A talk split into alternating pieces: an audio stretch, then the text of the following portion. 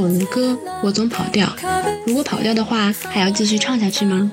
不如数一数，门前大桥下有过一群鸭，快来快来数一数，二四六七八。喜欢我们的可以关注微博、小红书、B 站、喜马拉雅、荔枝公众号“麦个甜瓜 Studio”。希望有一天能够和有趣的你相遇。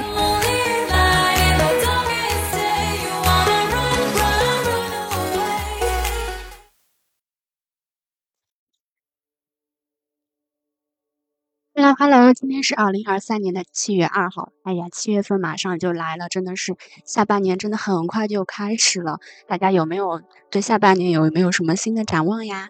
希望大家都过得好。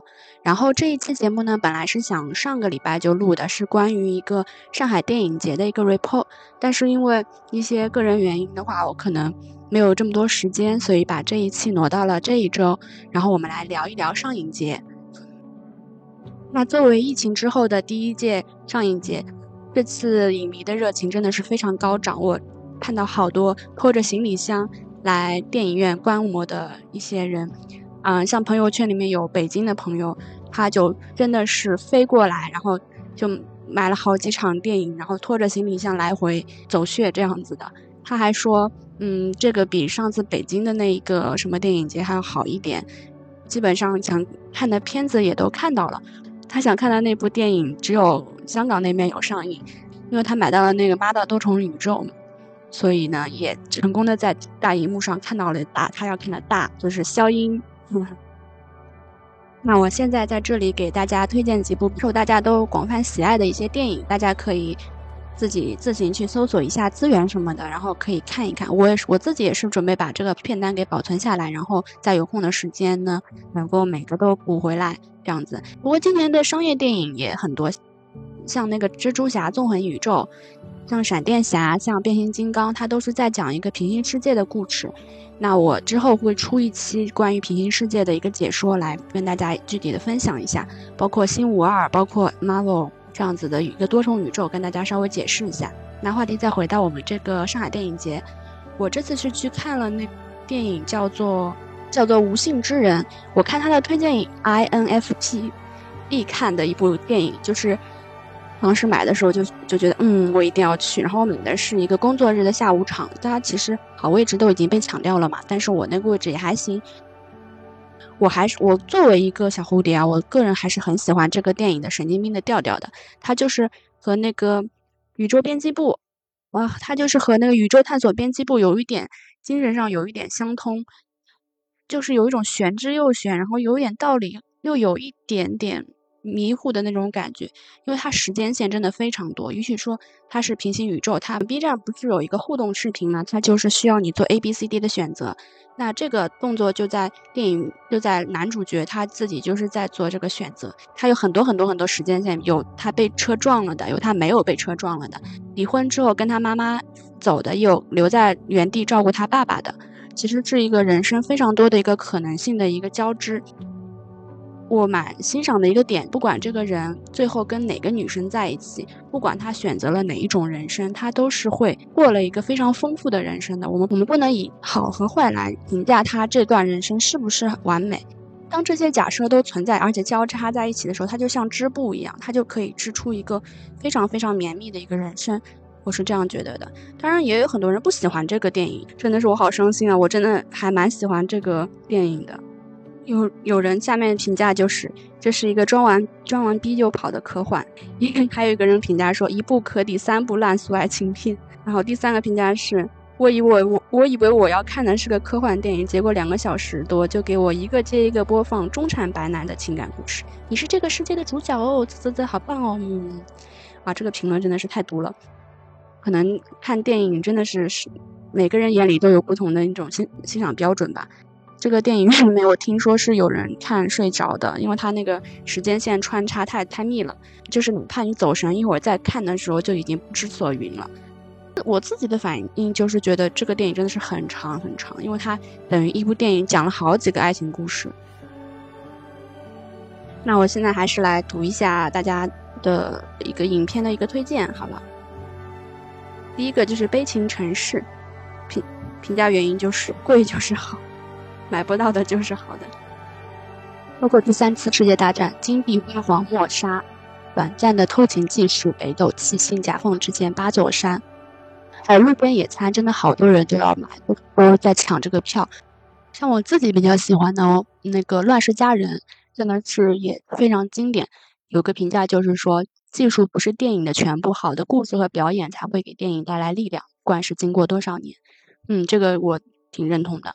另外一个我也比较喜欢的就是《宿醉》。《宿醉》它虽然是个二级片，但是就是看的还是很很高兴的。如果说跟长辈一块看的话，可能会有一些社死的瞬间。《B J 单身日记》是这个是《生活大爆炸》里面那个印度人特别喜欢看的片子，所以我也去把他的第一、第二部都看过了一遍，真的是挺好的诠释了一个分手之后一个女生的一个状态，然后有有点白日梦的那种情节在，但是呢。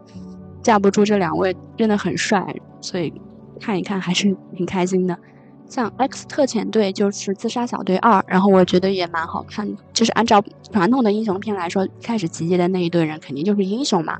然后没想到这一队人集结过后上了海滩，马上就被团灭了，就完全没有想到。虽然我不知道这部片子的那个大那个卡斯是什么，所以我看的时候我真的以为他们 可能是新的反英雄的那个类型，结果。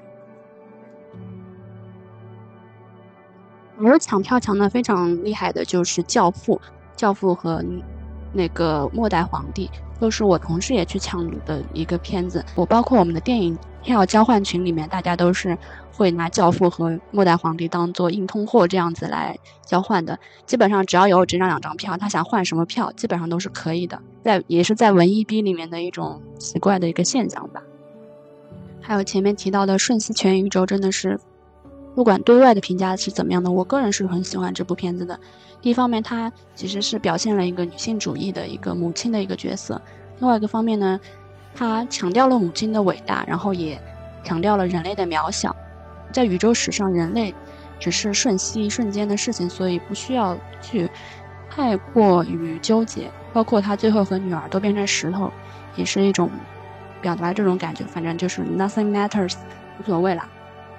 还有比较想重温的就是《罗马假日》，看的时候其实有一种度假的感觉，异国他乡，产生一个非常美妙的邂逅。嗯，没有起因也没有结果，但是它会有一个非常美好的经历。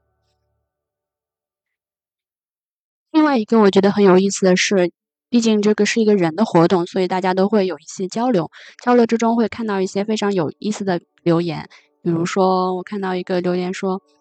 明天就要回北京啦！回北京之前好想吃好吃的熏鱼哦。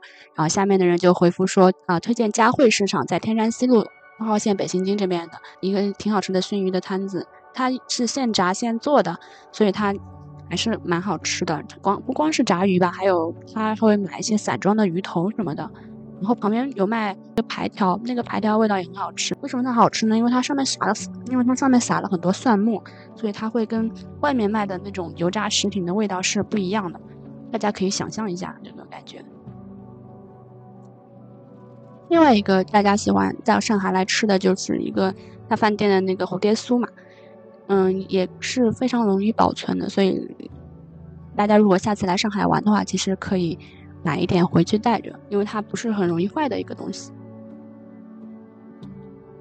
另外一个挺有意思的留言，我给大家念一下：今天末代皇帝开场之后，发现闹钟没有关，我怕手机会亮，就把手机直接关了。没想到我这破手机的闹钟把我直接整强制开机了，抱歉打扰捧场的朋友们观影。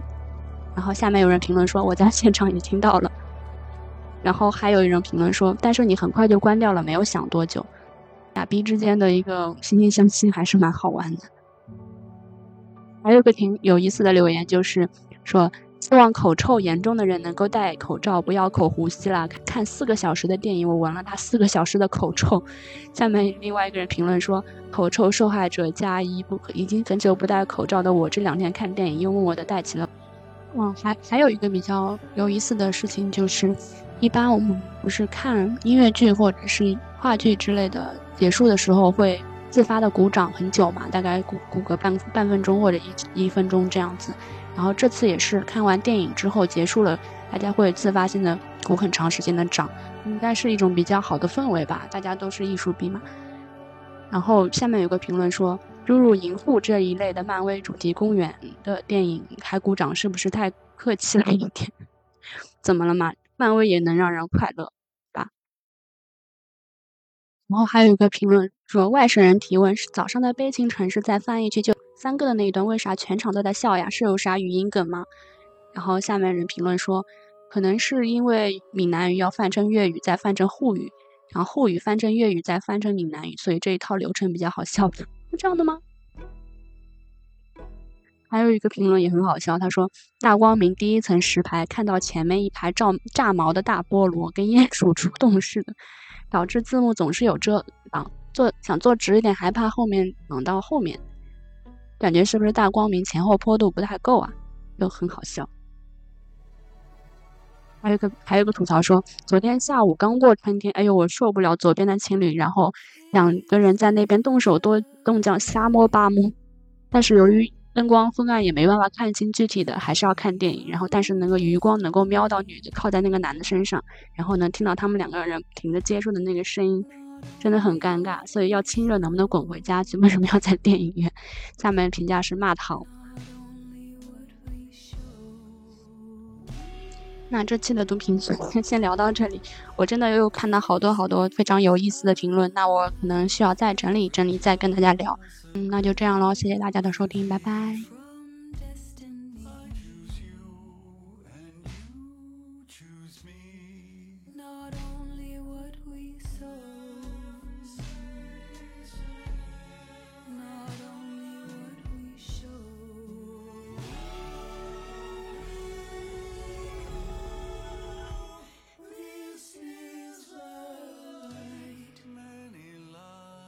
thoughts that could have Free been from entropy. entangled for eternity.